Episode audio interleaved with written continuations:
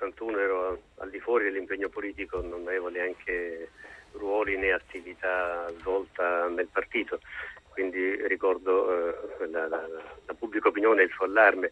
Me ne sono occupato però subito dopo perché eh, quando scoppiò lo scandalo la democrazia cristiana non aveva il collegio di giustizia interna, i probiviri, eh, scaduto da oltre un anno e fu ricostituito in gran fretta e a me fu chiesto di presiederlo e quindi mi occupai del giudizio sugli iscritti alla DC che erano iscritti nelle liste, risultavano presenti nelle liste della P2. E vennero e espulsi? Eh, decidemmo eh, di alcune espulsioni, numerose sospensioni per un anno che è il massimo possibile.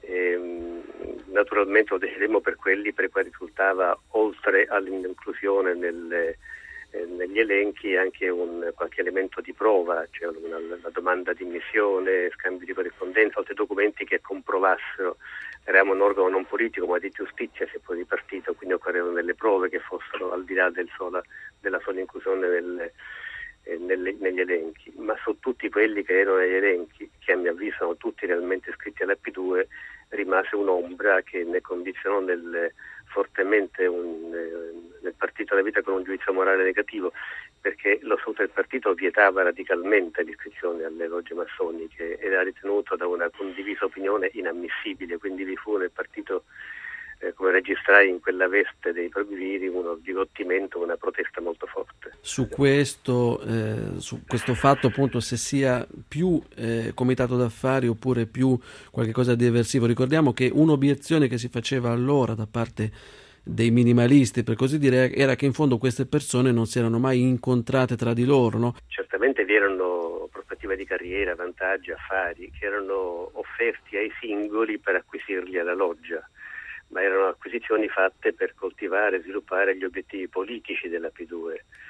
E della P2 la mia impressione è quella, e coincide appunto con la relazione della, dell'Anselmi, eh, era uno strumento per condizionare la politica attraverso il controllo degli apparati più importanti, sia dello Stato, sia militari, sia giornalistici. Una, era una, dire, una struttura di potere alternativa, vorrei dire anche quasi contro il governo, con sfiducia nei confronti del governo, con il timore di contatti tra, oppos- tra governo e opposizione, tra maggioranza e opposizione che rafforzassero le istituzioni, perché le istituzioni più forti, più condivise dalle forze politiche attenuano, riducono gli spazi di potere in debito la P2 era qualcosa di più, molto di più, più inquietante. Di, il fatto stesso che non si incontrassero fra loro ma rispondessero a un vertice, perché erano tutte pedine di un vertice che aveva un obiettivo politico che era questo, condizionare la politica nazionale, condizionare il governo e il Parlamento svuotando alcune competenze di fatto funzionalmente attraverso il controllo degli apparati.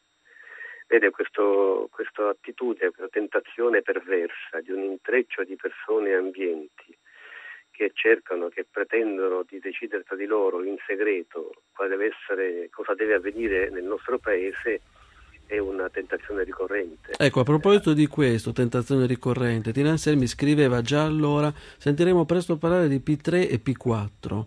Quello che vediamo adesso è appunto qualcosa di analogo, eh, come dire, è equivoco eh, paragonare diciamo, no, questi, questi, complotti che, sui quali la magistratura sta indagando, ricordiamo che sono, sono indagini aperte, quindi non è che non diamo diciamo, un giudizio definitivo. Eh, però si dice anche appunto questi gruppi di persone che sono oggi mh, fanno eh, associazioni segrete, no? anche l'Andrangheta ad esempio eh, si lega alle logge massoniche segrete e cercano di condizionare le istituzioni perché vogliono eh, far nominare questo o quello in, questo, in quell'ente. No? Questo rientra in quella tentazione ricorrente, naturalmente che si ripete in diverse stagioni, si presenta con, con maggiore o minore forza naturalmente. Questi episodi su cui la magistratura indaga, che sono appunto subiudice ancora, eh, sono inquietanti, non sono della, dire, della consistenza pericolosa dire, della, e, della, e, della, forza negativa eh, che aveva la P2, che era ben altro, anche perché probabilmente si approfittava anche delle tensioni internazionali in cui la tentazione di, con, di, contro, di condizionare governo e Parlamento controllando gli apparati delicati e importanti eh, si inferiva. Quindi sono fenomeni che rientrano in quella tentazione. Non li paragonerei alla P2 che aveva una caratura una caratura pericolosa e inquietante molto maggiore. Eh, Presidente Mattarella, se ha ancora 5 minuti, c'è qui in studio con noi Anna Vinci Buongiorno. che voleva fare una domanda a lei. Volentieri. Sì, io naturalmente non ho l'esperienza, ne sono una semplicemente che racconta storie e mi sono limitata a trascrivere quello che erano questi diari di Tina Anselmi, eh, una cosa vorrei mm, che insieme si soffermassero.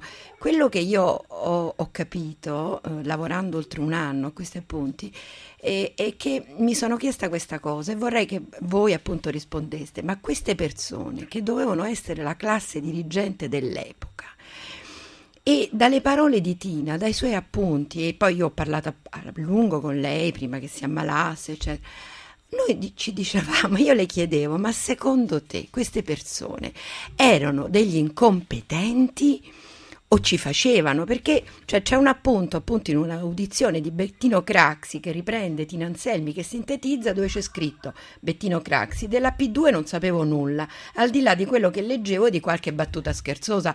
Ora, secondo me la tragedia dell'Italia è proprio questa, come non si sa quello che c'è sotto il tavolo? Ma io pretendo, come le persone pretendono da me nel mio lavoro, di farlo bene. Allora, se non lo sai fare, mi devi rispondere il perché. Quindi o sei connivente o semplicemente non sei capace. E questo era uno veramente degli interrogativi che Tina si è portata dietro in tutti questi anni. E concludo eh, dicendo questa cosa, cioè la, la, il motivo per cui mi chiedono ma come mai Tina poi alla fine è sopravvissuta? Perché non dimentichiamoci che questa è una storia insanguinata. Mattarella, lei lo sa fin troppo bene per presa. Sì, ricordiamo eh? che fratello del presidente Mattarella era presidente della regione Sicilia, è stato assassinato. Fra l'altro non si sa nemmeno bene da chi, se dalla mafia oppure eh, in, eh, in rapporto eh, con eh, qualche, qualche gruppo eversivo, no?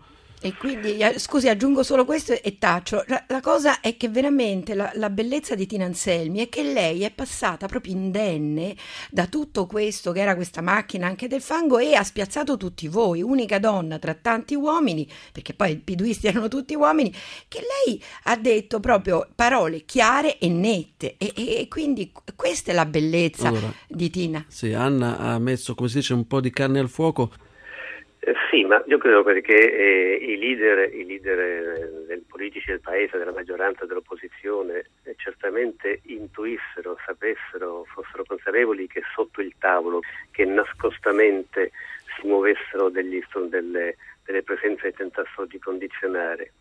Io non credo che, che, fossero a conoscenza piena di quelle che era la P2 e della sua presenza. Non dimentichiamo che lo strumento di conoscenza dello Stato è dato essenzialmente ai servizi segreti mm. e i leader e i capi servizi facevano parte della P2. Quindi è verosimile che eh, intuendo eh, essendo consapevoli che se nascostamente si avevano delle presenze di condizionamento inquietanti e pericolose, non conoscessero appieno di che si, cosa si trattasse. Comunque diciamo adesso non, voglio, alcune... non è che voglia difendere ecco. per forza i politici o accusare Anna Vinci, però l'equazione, no? o sei disonesto o sei stupido nel senso che non sai le cose, eh, insomma nella politica no, è, è, un po' difficile farlo. Guardi, vorrei, basta, basta, ricordare alcune delle affermazioni fatte da Aldo Moro prima del rapimento sullo stato di pericolo che le correva per comprendere quanto si rendesse conto dei pericoli che vi erano sotto traccia e nascostamente però eh, gli strumenti che avrebbero dovuto dare al governo e anche all'opposizione, al governo e al Parlamento, la conoscenza perché si muoveva, erano fortemente condizionati perché erano dentro questo strumento di condizionamento che era la P2. Ed è una cosa questa che, che, che, che ulteriormente che aggrava la, certo. la, la, la pericolosità del fenomeno.